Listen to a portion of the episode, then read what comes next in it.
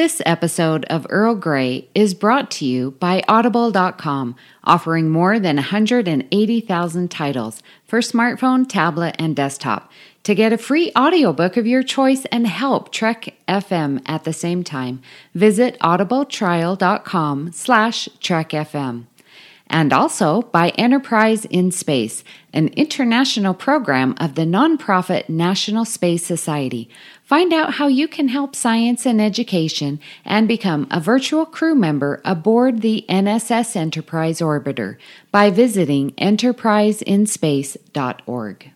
Hey, everybody, this is Dennis Madalone, the stunt coordinator from Star Trek The Next Generation, Deep Space Nine, and Voyager, and you're listening to Trek FM.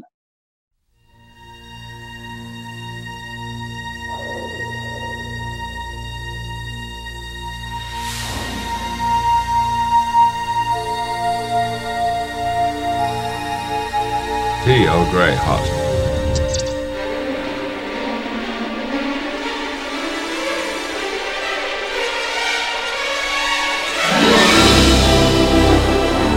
Welcome to another cup of Earl Grey, Trek FM's dedicated podcast to the next generation. I'm your host, Justin Oser. Richard and Amy are away this week, but I will be bringing you a great interview today. First, we have some Babel Conference feedback for Earl Grey 271, that's Deleted Scenes Part 1. So Michelle Huber says, in every show, there are deleted scenes that would have made an episode either amazing or terrible, so I believe there's a 50 50 chance that directors and editors will inadvertently alter the viewer's perception of an episode or movie. A few notes. In The Schizoid Man, Troi senses anger and hostility from Data, who isn't Data at that point, and that's the only time in an aired episode where Troi sensed something from him that I can remember. Oh, that, and when he also felt anger thanks to Lore's Bluetooth emotions. I do have to say that I love the uncut version of The Measure of a Man. Also, I wish they kept at least part of that birthday scene because I think that Worf and Data did not get enough scenes together. However, at the same time, I am kind of glad that that part was cut because it would bother me that Worf doesn't know how old he is. Wouldn't he need that information to get into the academy, or would they make an exception for an orphan who's the first Klingon to ever apply? Well, thank you, Michelle, for your comments. Uh, lots of great notes there, and glad you enjoyed the episode. So we also have Babel Conference feedback for Earl Grey 272, which was favorite badass Beverly Crusher moments that Amy and I talked about. So Christopher Baca says some really good choices. I don't like the scene in First Contact where Crusher just seems to fold, just so the plot can give the confrontation to Lily when it should have been Beverly since she can relieve Picard of command. It would have made the confrontation even more personal. Yeah, Christopher, that's definitely a great point. It should have been Beverly to to kind of push for that confrontation. So Randy Congdon says, "I'm happy you spent an entire episode on Dr. Crusher. Invariably, when a series features an ensemble cast, one or more characters do not get their fair share of exposure. Beverly seems to be the victim of this in TNG. There were some episodes where the writer seemed at a loss to work her into the story and just gave her a token line or two. You referred to the other doctors in Star Trek most of whom seem to have more episodes centering around their respective characters than does Crusher. Thanks for highlighting just how important she is to the franchise.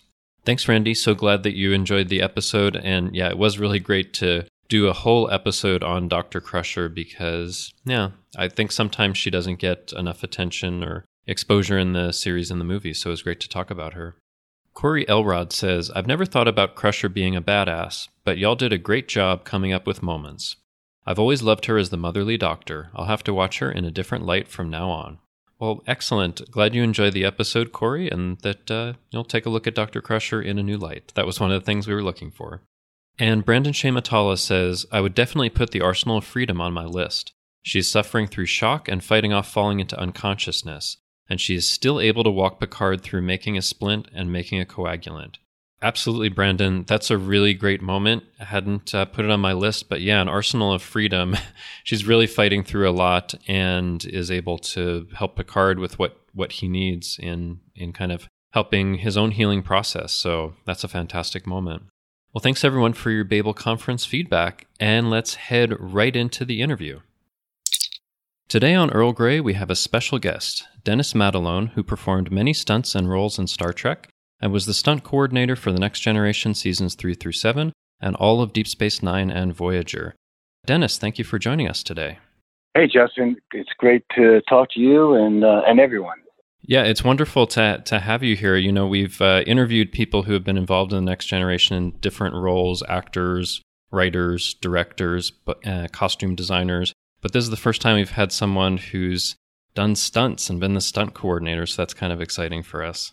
Yeah, it, and I'm glad to be there. And uh, I remember my first day on the generation. I came there just to work just one day and it turned into 14 years and 389 episodes. So uh, it was incredible. Wow, that's amazing. Actually, before we get into what you did in Star Trek, let's take a step back. So, uh, tell us a little bit about you know how your career in you know acting and doing stunts got started. Well, I I'm originally from South Plainfield, New Jersey, and I graduated from high school. And two weeks later, I came out to California with 52 bucks and two suitcases and knew no one or anything, and I just wanted to be a stuntman, and I knew this was the place to go, and I found a, a great stuntman named Paul Stader, who was training young kids down in Santa Monica on Main Street, and there was about eight of us, and a year later, my career started to explode, and I started running shows when I was 19 years old, and it was just uh, an incredible start. You know, thanks to a lot of people that that helped out. Oh wow! And you had mentioned that um, you know even before you came out to to California to look for that kind of work that that you knew you wanted to do stunts. Was there something specific about it that uh, that appealed to you, or you know you just thought that was a cool thing to do? Yeah, you know, I didn't even know what the word stunt or stuntman meant. I'm just a kid in New Jersey that was growing up, uh, but there was something you know about me that uh, I was jumping off my roof when I was five years old and climbing trees and jumping on the hood of the car and rolling down the stairs. And I was always doing these things. And uh, I knew I was getting attention that way, you know, instead of talking, uh, I, I did, you know, I was, guess I was doing stunts as a, and my mom and dad, they thought, wow, there's something wrong with our son. He's throwing himself into walls and stuff.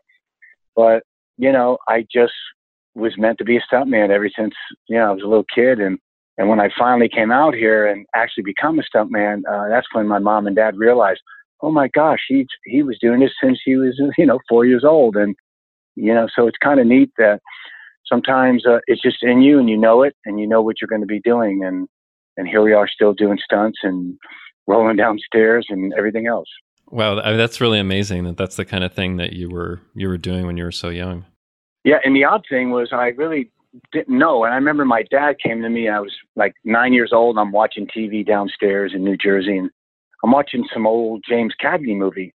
And James Cagney was, you know, in a scene where he was, you know, beating up a bunch of people, like in a bar barroom brawl. Or, and my dad came downstairs. It was like ten o'clock at night, and he saw me really watching James Cagney beat up all these guys. And my dad said to me, "You really like James Cagney?" And I said, "Yeah, I do." And he goes, Do you want to be like James Cagney? And I thought about it and I said, No, but I want to be those guys he's beating up. Guess what? 10 years later, you know, 15 years later, full circle, I'm on the set at CBS Studios here in the Valley, and James Cagney comes on the set. He's 80 years old. He's with his wife. He's in a wheelchair. He's under the weather, but he's a guest of the director, Burt Kennedy and we're doing an episode, a movie of the week called The Return of Wild West, starring Robert Conrad and Ross Martin. And it was like a remake of the old Wild West TV show.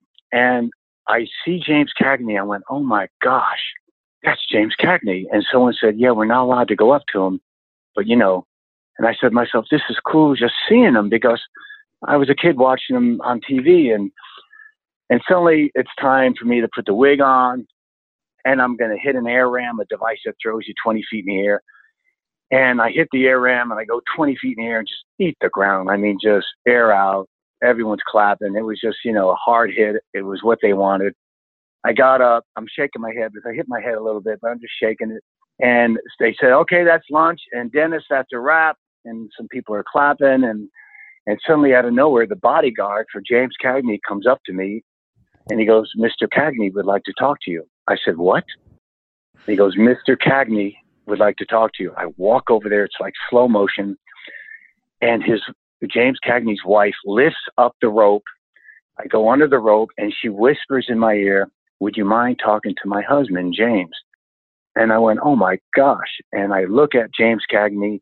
He's sitting down. He looks at me and suddenly he opens his eyes and he looks right at me. I go, Oh my gosh, this is James Cagney. And he goes, Sit down, kid. And I sit right next to him. And he goes, What's that contraction? And oh my gosh, he says, It really threw you for a dilly and he's using all these 19, 20 words, and and suddenly I'm in this slow motion dreams. You know, it's like, is this happening? Am I with James? Am I sitting with? And suddenly I flash back to my dad, him saying, "Do you want to be like James Cagney?"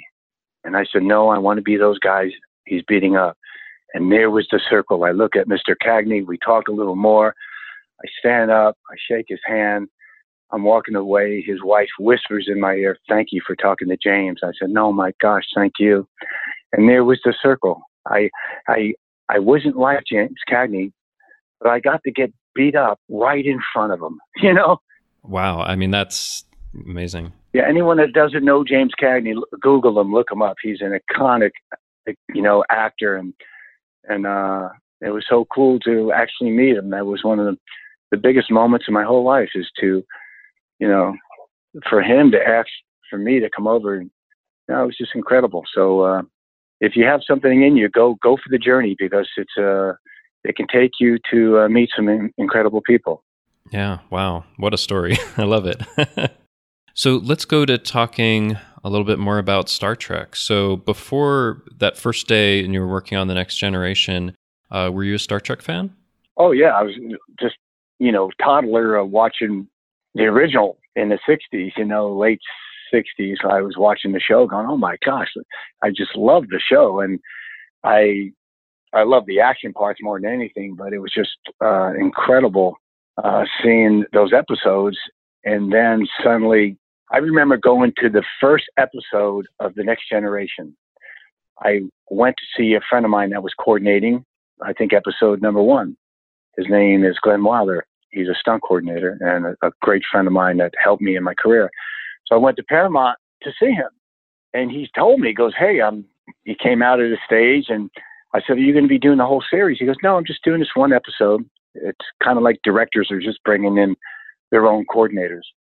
And uh, I remember being outside the stage at eight and not really being allowed to go in. You know, it was like a close set. So I so I hustled my friend Glenn and and uh, walked away. And it wasn't two weeks later, I got a call from Rob Bowman. He's directing episode three, where no one has gone before. And he brought me in, and uh, Rick Berman and David Livingston interviewed me to play that part and coordinate that stunt. And, you know, I got it. And then who knew they would ask me back for episode five and seven. And suddenly I asked them, I said, Am I your stunt coordinator? And they go, Yeah, this is your show.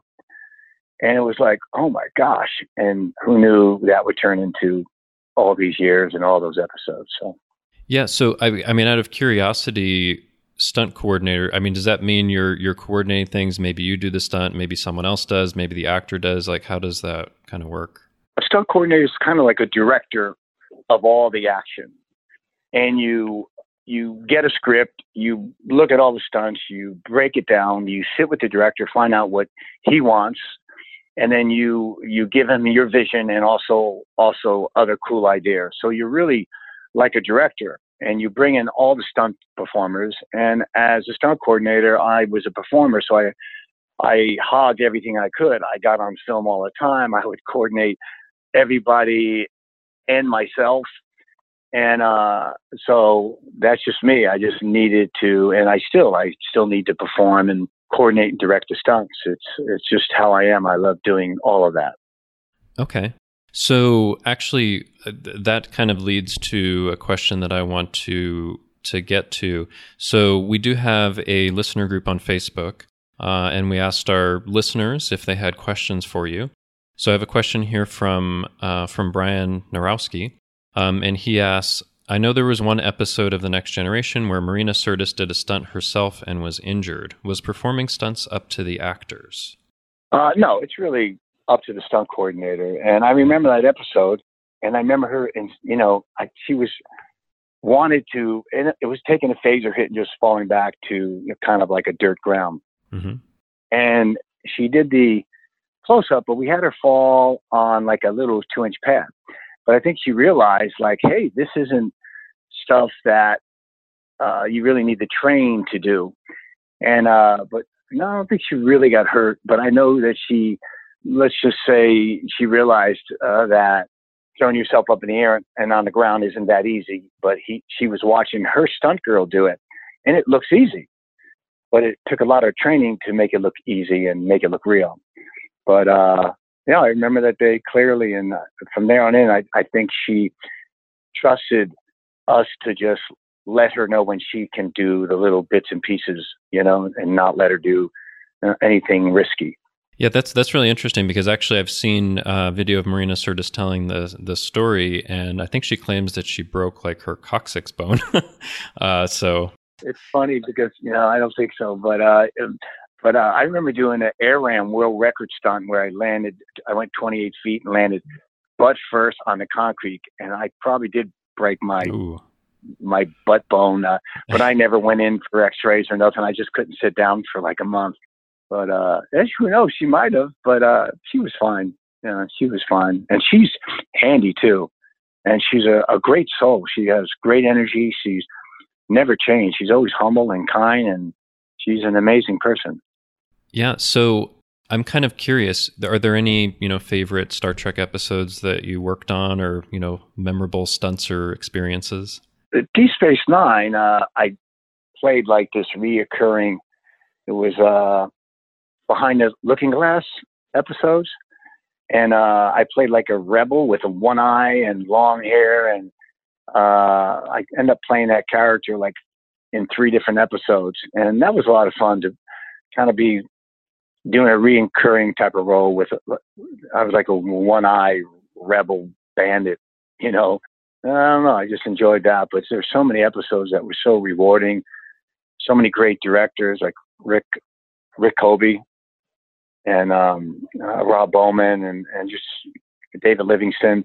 Just it's just a great journey, and uh, all the episodes were a lot of fun. If it was just one one futuristic punch or big battle on Deep Space Nine, it didn't matter. I, I enjoyed all the days, but I'm sure there's some special episodes in there that uh, that make me smile whenever I see them. Yeah, so you mentioned working on Deep Space Nine. I know that you did work on Next Generation, Deep Space Nine, and Voyager. So, for between those three different shows, was it like how was it different working on those, or was it kind of a similar feel, or what was that like? It felt the same because all the stages were, you know, across from each other. So I'd run back and forth, and it was almost for me because I was doing all three shows, usually only two at one time. In my own coordinating mind, uh, all the actors from all the episodes, they merged together. And for me, so for me, they felt like they're all on the same ship, you know, uh, you know, or it just felt the same because I'd run over there and I'd be with with um, Avery Brooks and Nana Visitor, and I run over there and I'm with Jonathan Frakes and and Brent, and it's just it didn't matter to me. It, it felt the same, you know, even though. But I handled the shows differently. I'd have different type of fights on one and different type of uh, energy on the other. Deep Space Nine was more of a lot of battles, and Generation was more of uh, less battles, but they still got it caught in some jams. And Voyager was was different in its own, you know. But uh, all the actors were just tremendous and and uplifting, and they all were handy. I mean, when it came down doing stunts or their own little pieces, they were really really handy. And again, all of them, every actor was amazing and friendly and giving. So what you see on film is what you really get. You, you see those kind people, and that's how they are in life. So, I mean, you mentioned a couple of times actors being handy. Like, what, what does that mean? Like in terms of of yeah, fighting, stunts, doing a lot of their own little bits until it gets to a point where somebody has to really hit the ground. Um, just yeah, handy that way as an athletic, good fighters. They did a lot of their own good good action. Okay. I, I actually I'm kind of curious about one thing because something that we've heard from people that have worked on some of the different shows is that on the set of the the next generation often between takes they they were having fun and laughing and singing and all of that and it, on deep space 9 it tended to be more serious. Is that something that that you saw that kind of difference in kind of how it was between takes? I don't know. I think i always see maybe the generation might have been more and uh, because it was the beginning of those three shows um, and there was a lot more I don't know, maybe the first season one, two, and three on the next generation, everyone was just having a good time. And that's what formed the family. And that's why when we still see each other uh, years later, feel like family. You know, when you spend seven years with a crew and actors and producers. And for me, I, I spent, you know, uh, 21 seasons with all different crew and actors. But it seemed like the same crew was always around when they can get everyone, it was it was a family thing. They never let anybody go. They really kept, and maybe that was it. That they always kept everyone around, even if there was difficult moments. They they would work it out and make those moments work again, and they never let anybody go. And I I love that part that they were uh, kept it like a family, and maybe that's why there was a lot of fun. But I think there was fun on on all of them. I think they all horsed around and and had fun uh, maybe a little more on generation, but uh, I I always saw when I was there, it was always a lot of happy energy. Okay, yeah, that's great to hear. So I have another listener question here. This is from Ruby Elizabeth, and uh, she asks, "What type of scene was the most challenging to create stunts for?" Hey, Ruby. Um, gosh, trying to think. They all were um, I don't know. I use the word challenge for me. Um, when I see something, I read it, I just automatically fall into it and can't wait to talk to the director to make sure that I'm on the right page with him and to create these battle scenes or fights or ratchets or high falls or whatever's needed to help sell what's in the script. Uh, I think the only thing challenging, if I named one thing on the show, was uh, maybe Deep Space Nine because they use so much smoke every day on the set, uh, almost every every every day, that after years and years of breathing in the the mist that they make, the smoke to make it look, give it that texture for film.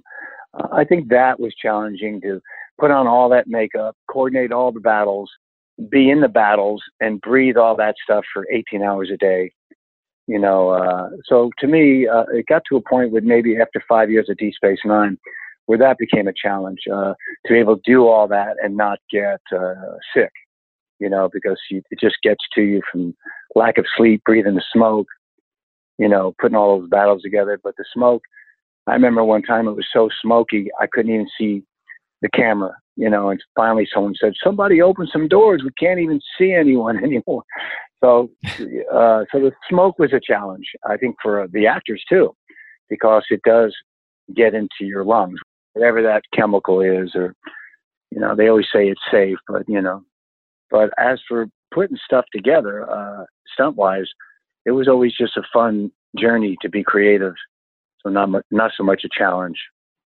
Okay, no, that's really interesting. I guess I hadn't thought about Space Nine being a, a smokier set. I just hadn't even thought about that. But yeah, there can be like a lot of battles and things exploding, right? Yeah, yeah. And they did that on Generation when they were in the planet scenes. And, you know, the only time they didn't do smoke was when they were interior. But when it came to all the battles that we were doing, uh, they would just smoke it up pretty thick and give it that rich, rich texture. But, um, it, you know, it does take a toll on uh, on the crew. I, I must say that in my career of being at Paramount for 14 years, my, it was easy for me to go to the sets and really have great energy because I, I didn't do what the crew did. They were there every day. You know, I was there when we did battles and stunts, and uh, and they would always get excited because I'd always bring that you know fresh energy, you know, to uplift the crew really, because I'd show up all fresh and they've worked five days in a row, right? And uh, so that was kind of cool that I was able to bring in some good energy. And I think the crew used to get excited. All right, we're going to do a battle today. Yeah. And so, but um, hats off to the crew and producers and writers and everyone that really worked so hard to put all these shows, you know, in in history for people to see for all the time to come. Yeah, so I, am kind of curious. Was there ever something where you got a script for a Star Trek episode and you were thinking, I'm not sure how we're going to do this stunt? Was there ever something that you just weren't sure, it would just kind of always come to you the best way to do it? Yeah, I'm. I'm the. Uh, I see the glass uh, pretty full, not half empty. So anything I read, I can't wait to read it and know, oh, this is how we're going to do it, because everything can be done. Sometimes you just do it to make it safe, you do it in two different cuts instead of doing it in one cut and taking a chance. So there's there's ways to do everything. You just just make sure you do it safe. And that's my concern was if we were doing one punch or a 50 foot high fall, I took that serious, you know, uh, until we've completed it and we're on our way home. Then we celebrate and grab a yoo-hoo or you know a soda uh, and just celebrate. But I I'm I'm I always take everything serious, even if it's just one punch, because we want everyone to make it home and have a good day. Yeah, that's great. so I have another listener question here, and it's from Brian Malash. And he saw that you have the nickname Danger, and he wondered how you got that nickname, and would you prefer having a different one if you could choose a different one? Hey, Brian, you can't give yourself a nick. This is what I found out in the world you can't give yourself a nickname.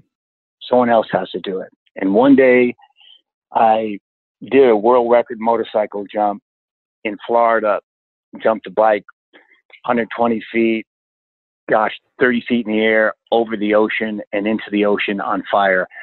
And a week later, I'm on another show with Robert Conrad uh, in Chicago, and we're in a bar. I don't drink, by the way, but we're in a bar and I'm having a Coca Cola with with the crew and everyone and Robert Conrad and Chuck Courtney and all these cool people. And they opened up this National Enquirer, and in the National Enquirer was an article about Robert Conrad, the actor, and it was like an inch big. It's only he flips over to the center, and there's two full pages of me jumping my motorcycle, and it says, risking life and limb for Dinah Shore, you know, Dennis Madalone. And Robert Conrad looked at it and goes, well, excuse me, Mr. Danger, danger, danger, and all night long. That's all I kept hearing. Danger, danger, danger.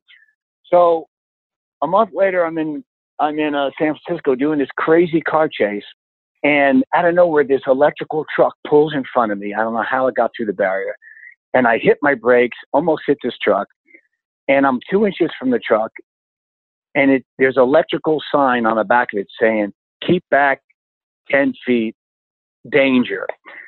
and that was it. A month later, I came out with T-shirts, and on the back of it said "Keep back ten feet, danger," and uh, it took off from there. And I remember 20 years later, I started some new shows at Warner Brothers, and I said, I'm not going to tell people about my nickname. And about a month later, the executive producer goes, Hey, Danger, come here. I go, Everybody knows. There's no getting away. So that's it. You just get a nickname from someone, and they just keep saying it until it it becomes true. You know, I remember I was up for a, a movie the week about 15 years ago, and the director goes, "Oh, I'd love to hire you, but your nickname is Danger." And I said, "Yes, I make it look dangerous, but it's safe." And he said, "Okay, you're hired." And that was it. So, so that's it. It's just so I, I now and then I try to give some people nicknames because they ask me, "How do I get a nickname?" I go, "Someone has to just start calling you something. And I I do that now and then. I try to give nicknames to some guys. So Okay, great. No, that's that's very interesting to hear that. And I think you are right. It tends to be people will give you a nickname. You can't just give one to yourself and hope people go with it. it just has to be natural. Yeah, yeah. Just something happens. And some usually you get the nickname like in high school. My last name is Madalone, so people called me Madman or Mad Dog because I was doing all these sports and I was I was crazy, crazy energy. So, and then, gosh, I did a show a couple months ago, and um, out of nowhere, the UPM called me Mad Dog, and I said, "Oh my gosh, that's what they called me in high school." So it's weird that that would come back. You know, it's like cool. So, hey, I like that. nice. So I have another listener question here. So I know that uh, you had mentioned that in addition to stunts, you did play um, some small roles as, as characters. So Stuart Davies asks, uh, you played several alien characters on Star Trek. Which was the biggest pain makeup wise? Hmm, trying to think. Gosh, I don't know. I was I was liking them all, and then I think the one I got used to the most was Klingons. They became more easier to me than Jem'Hadar because Jem'Hadar you wear the whole headpiece and heavier boots and leather, and when you go work outside in a rock quarry and it's 118 degrees and you're wearing all that, you you just can barely walk. You know, you just overheated and your brain is getting cooked. And so Jem'Hadar on a hot day or a smoky day on the stage was a little tougher because because there was so much rubber we were wearing on our face, you know, and the suits were heavy and but they all were enjoyable um, to to play. Um, I loved playing Starfleet guys on Deep Space Nine. I played about four or five Starfleets, and I remember Ira Behr came up to me and he goes, "Didn't we just kill you last week?" I said, "Yeah, but uh, I'm the twin brother." And he goes, he laughed and he goes, "Okay." And then next week I'm wearing a blonde wig instead of my brown hair, and he looked at me, he goes, uh, "Let me guess, you're a cousin?" I go, "Yeah," and he laughed. So they really let me get on film so much and push the boundaries of being seen maybe a little too much. And that was cool that they just let me keep performing as well as coordinating.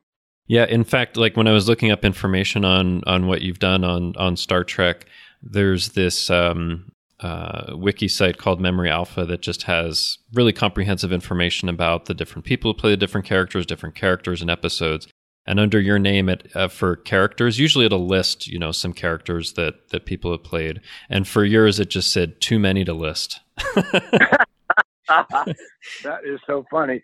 Funny, I can't even imagine how many times I was on film playing characters, uh, but probably 150 different times I was uh, different episodes, maybe even 200 that I got in there. You can't really see me on the Klingons. Uh, uh, but somehow the fans know, and that's how I keep getting listed. They, in fact, uh, there's a fan base for the last 20 years. They send me pictures of frozen shots of lots of stunt people and myself, and they want me to answer the question: Who is this? Who is this? Who doubled this? Who is that? So I probably answered, you know, a thousand questions to help fill that database of faces that are Klingon and Jem'Hadars and uh, faces that they really can't quite figure out. So, uh, uh, but I always know. Yeah, I just always remember the moments and the episodes and who is who, and I can tell by the eyes or the nose. Mine, I got a big Italian nose, so it's easy to discover me. You know. Yeah, I mean, it seems like well, as Star Trek fans were interested in all the little little minutia and little details. Actually like on the on the page it says too many to list but if you click on it it does actually like list it out. They just can't do it on the main page and it's just so many. I mean and i think they've documented probably all of them but it's just like dozens and dozens and dozens. It's really something.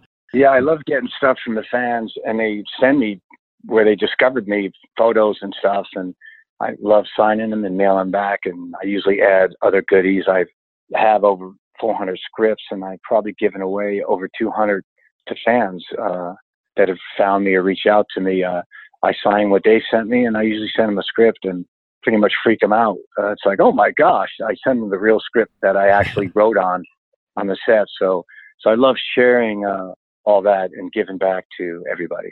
Wow, that's that's really great. I mean, speaking of of fans, I'm curious. Have you ever attended any Star Trek conventions? I did a lot. Uh, somewhere in the middle of my eighth, ninth, tenth season, I was doing a lot out of town and, and locally out here in Pasadena. Uh, where I'd bring the stunt team and we do big Klingon battles and it just yeah. You you would like reenact battles like at the convention?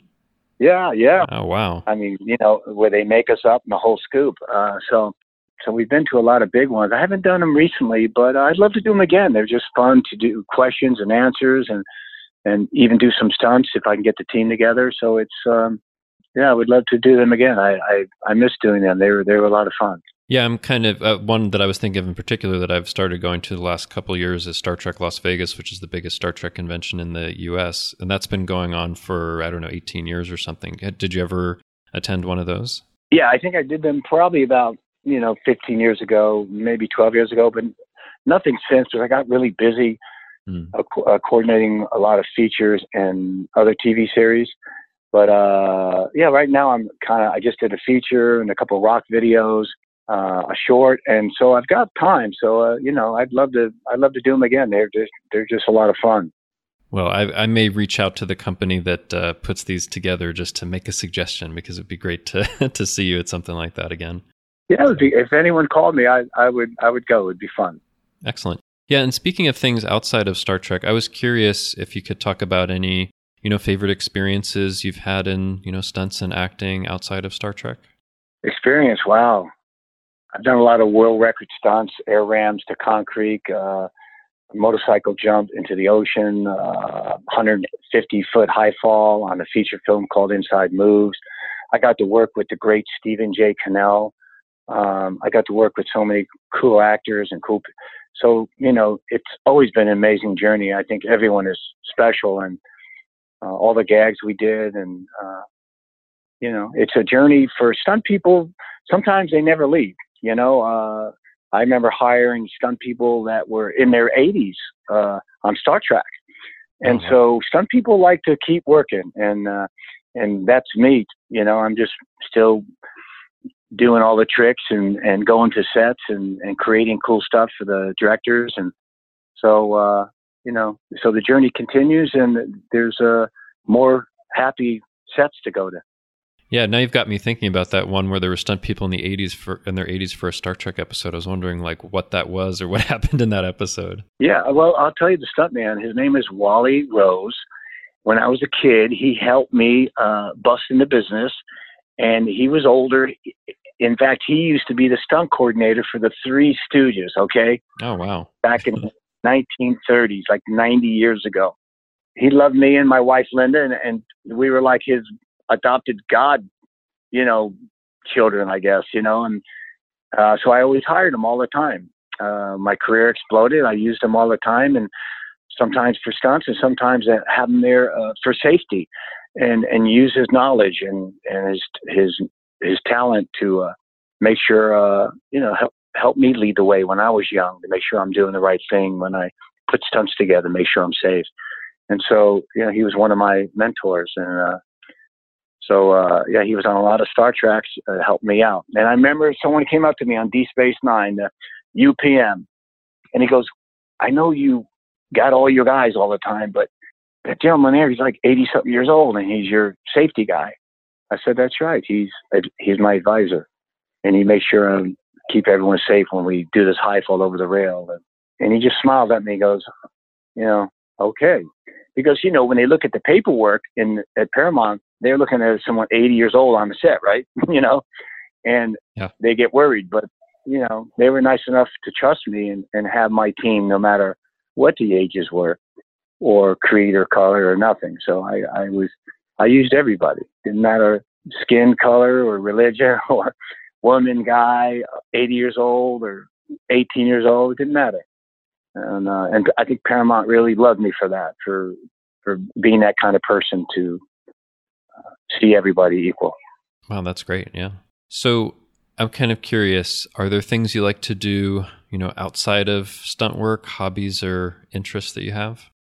Yeah, I love staying in shape. So I'm either playing tennis or I'm uh, I played in a stunt league and in a celebrity TV show stunt league as a pitcher for I don't know what 12 years. I love competing. I remember practicing pitching when we were on the D Space Nine set when we had a 20 minute break because we had a big game for the weekend. I'd be practicing pitching right before a big battle on, you know. So I love doing sports. That's what brought me out here. I was a, a pole vaulter and a wrestler and a football player in high school and broke the school record in pole vault. And that's what made me believe uh, I could come out here and be a stuntman. So I'm still that athlete. I think being a good athlete and staying in shape uh, gives you longevity in this business, you know. And so I'm still doing that. So I'm lifting weights, and I'm running the beach, and part time I'm coaching uh, Calabasas High School. I, I coach the pole vaulters on the team, so I'm staying around all the athletics, you know, which is cool. Excellent. Okay, so tell us about any current or upcoming work you'd like to let our listeners know about. Well, there's a feature film that I just coordinated called Boy Behind the Door for Whitewater Productions or Whitewater Films. And uh, it just we just finished shooting about three weeks ago, and it's a feature film.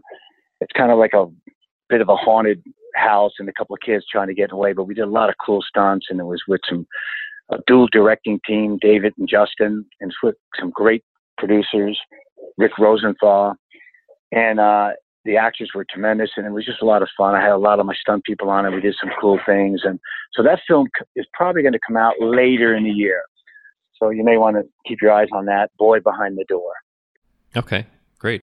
Is is that the one that you were working on? I think when one of the times that I had reached out to you and you were busy for a while.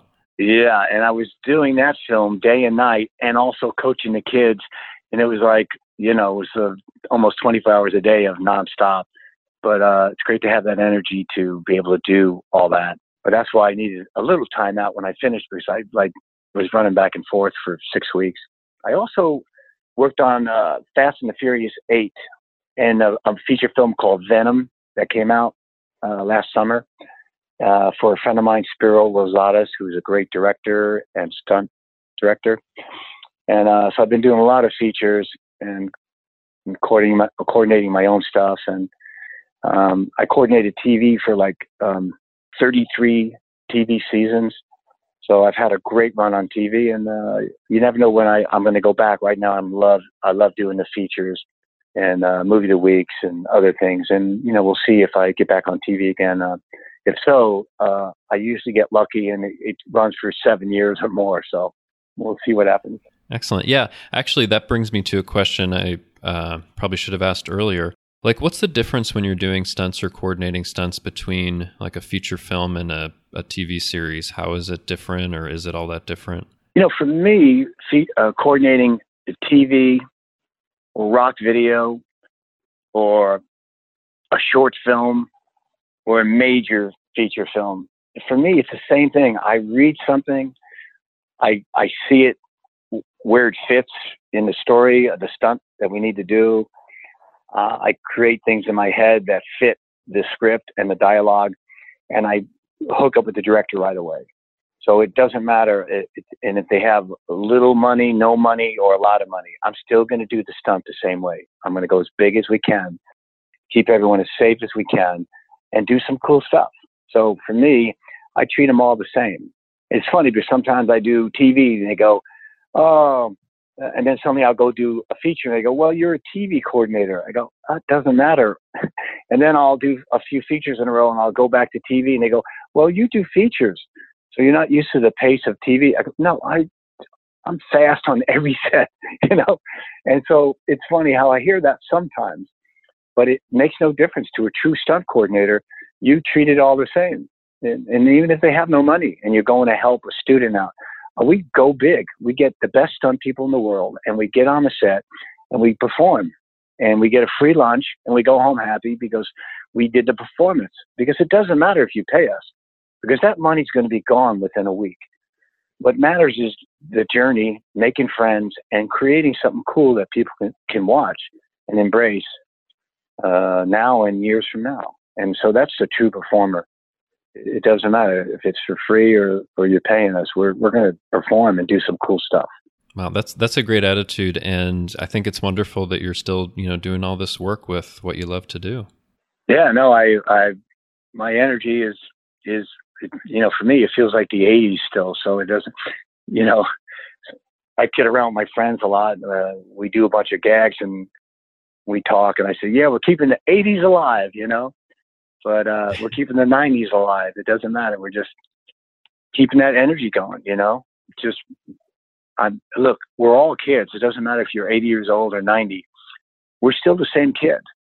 We're still those same kids from high school, and we need to keep being those same kids. There, there is no age in that, you know? No one should, there should be no numbers when it comes to looking at somebody or judging them, you know? Everyone should just run around, have fun, and and do some good things and, and be the kids that we are. Yeah, no, that's fantastic. So, Dennis, let our listeners know where they can find you online. Well, I do have a website. It's called, uh, you can go to dennismadalone.com, M A D A L O N E dot com, dennismadalone.com, or you can go to America We Stand as One, O N E dot com. That's uh, where I have a song that I wrote and performed that we let out because of 9 11. It's a beautiful song. So I kind of have a website there and people can email me from there. And uh, I've been giving that song out for free as a gift for 15 years. So uh, uh, anyone can go there and email me from there. And uh, if you want a song, I'll send it out to you or, or Star Trek Goody or whatever. So that's a good way to reach me. Excellent. Yeah. Thanks so much for joining us today, Dennis. It was great interviewing you and finding out more about the world of, of stunts and what was going on on Star Trek, Next Generation, Deep Space Nine, and Voyager. Hey, Justin, it was great talking to you and, and everyone out there, and I uh, look forward to talking to you again. Okay. Thanks so much. Well, that was a really great interview with Dennis Madalone, who did so many stunts and roles and everything, and he had lots of great stories. So Hope you guys enjoyed the interview and a preview of next week's episode. So, we are having Joe Keegan back on for the Science of TNG Part 2. So, be sure to listen in for that for more on the Science of TNG. Well, it's been so much fun talking with Dennis Madalone about acting and stunts today, but that isn't the only thing we've been talking about here on the network. Here's what you might have missed elsewhere on Trek FM. Previously on Trek.fm. The Edge, a Star Trek Discovery podcast. He's like, oh, we can't be vague. And he's like, I'm not doing it. Is that vague enough for you? Yeah. That was so great. I know. Yes, Tyler's having these little quip answers, quick witted, you know, when he's talking with uh, Georgiou. And she's like, I'm going to trust you, but if you betray my trust, I'm going to hunt you down. Literary Treks and we have the USS Titan, and they're they're going so far as to make modifications to people's quarters and the different living arrangements to account for various alien physiologies and all that sort of thing. Because not only do we have just a diversity of alien species, we have a diversity of people who aren't even humanoid, which I think is a really cool thing and something you know, you can do that in a book at the time more easily than you could on television for sure. So I think they make really good use of the medium to present us a, with a crew like this. Warp 5. Because he had a near death experience, he's now all of a sudden upset that T'Pol won't admit her feelings for him. Right. Right. And now look, I can understand how the near death experience triggers that, but this the payoff of him asking to leave should have happened three episodes from now. Yes, he should be grown up enough. Earl Grey. I mean, of course, the difference with Geordi and Data is that they're regular characters and they're in almost every episode. so there's more of that potential for interaction, and Guinan isn't in it as many. And I know it wouldn't have been as possible at the time, but I can dream about the next generation starting with Guinan being like a regular there every week. I mean, hey, you know, Quark's a bartender and he's a regular on DS9. Why not Guinan? Exactly. exactly. Let's go back in time and change that. And that's what else is happening on Trek.fm. Check out all these shows and join the conversation about your favorite corner of the Star Trek universe and beyond. You'll find us wherever you get your podcasts. If you're an Apple user, be sure to hit the subscribe button in Apple Podcasts on iPhone, iPad, or Apple TV or the desktop iTunes app to get the latest episodes as soon as they are published. And please leave us a star rating and written review. That helps others to find the show. If you're not an Apple user, we've got you covered as well. You can find our shows on Google Play Music, Stitcher, TuneIn, Spreaker, SoundCloud, YouTube, Windows Phone, in most third party apps, and you can stream and download the MP3 file from our website or grab the RSS link. We'd love to hear your thoughts on today's show, and there are many ways for you to do that. The best place to join in the larger conversation is the Babel Conference, our listeners group on Facebook. Just type Babel, B A B E L, into the search field on Facebook, and it should come right up. If you'd like to send us an email, you can use the form on our website at trek.fm slash contact. Choose to send to a show and select Earl Grey. That will come right to us, and we might read your email on the show. You can also find the network on Twitter at TrekFM and on Facebook at facebook.com slash TrekFM. You can find me on Twitter. I'm at TrekFan4747, where I tweet about nothing but Star Trek. And you can find me hanging around the Babel Conference on Facebook. If you'd like to help us keep all our shows coming to you each week, you can become a patron of the network on Patreon. Visit patreon.com slash trekfm. That's P-A-T-R-E-O-N dot com slash trekfm to get all the details. Perks include early access to episodes, exclusive content, producer credits, and more, available through our special patrons website, the Patron Zone. It requires a great deal of money to produce, host, and distribute these shows each month. We really appreciate any support you can give us and hope you'll join the team. Again, you'll find all the details at patreon.com slash trekfm. We'd like to take this opportunity to recognize our current associate producers, Norman Lau, Michael Huter, Thomas Appel, Chris Trebuzio, Joe Keegan, and Jim McMahon. Thank you for supporting Trek FM and especially Earl Grey. So join us next time for another cup of Earl Grey. Things are only impossible until they're not.